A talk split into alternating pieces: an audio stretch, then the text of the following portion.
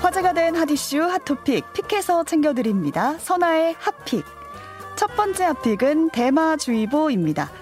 중독적인 음식을 두고 소위 마약 김밥, 마약 떡볶이라고 우리가 이름을 붙이는데요.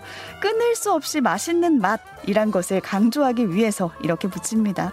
그런데 태국에는 정말로 끊을 수 없는 맛, 대마가 들어간 음식이 팔리고 있어서 주의가 당부되고 있습니다. 대마초가 들어간 음식은 태국에서 쉽게 접할 수가 있는데요.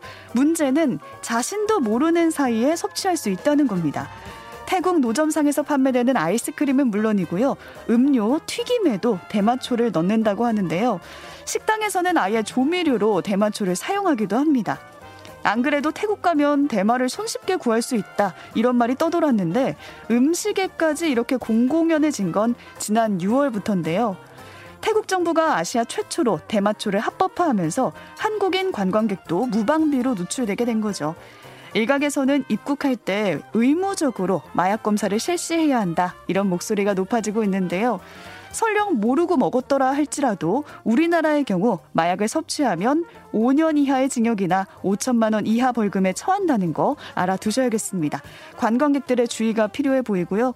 누리꾼들은 대비책이 있어야 하는 거 아니냐. 음식이나 음료에 넣는 걸 내가 무슨 수로 알아내서 가려 먹나. 이런 불만이 터져나오고 있습니다.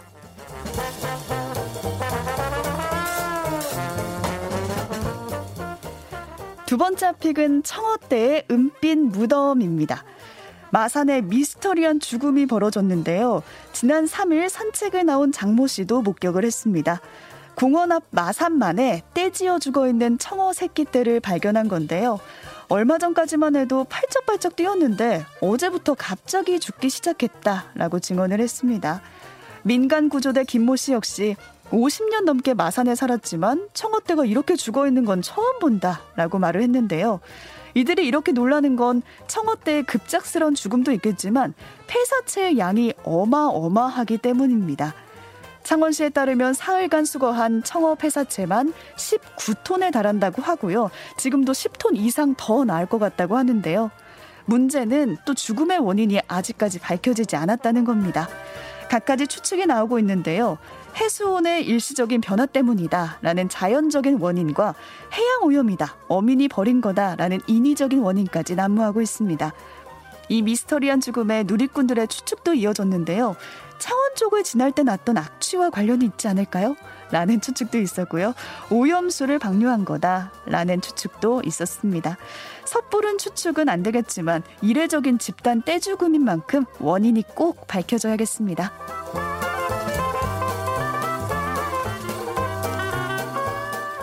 세 번째 픽은 연휴 후유증 극복법입니다. 3일간의 연휴 동안 쉬었지만 오히려 피로가 더 쌓인 듯한 느낌적인 느낌이죠. 근데 느낌이 아니라 실제로 그럴 수도 있어요. 쉬는 동안 출근만 안 했을 뿐이지 각종 야외 활동을 즐기면서 피로가 쌓일 수 있는 건데요.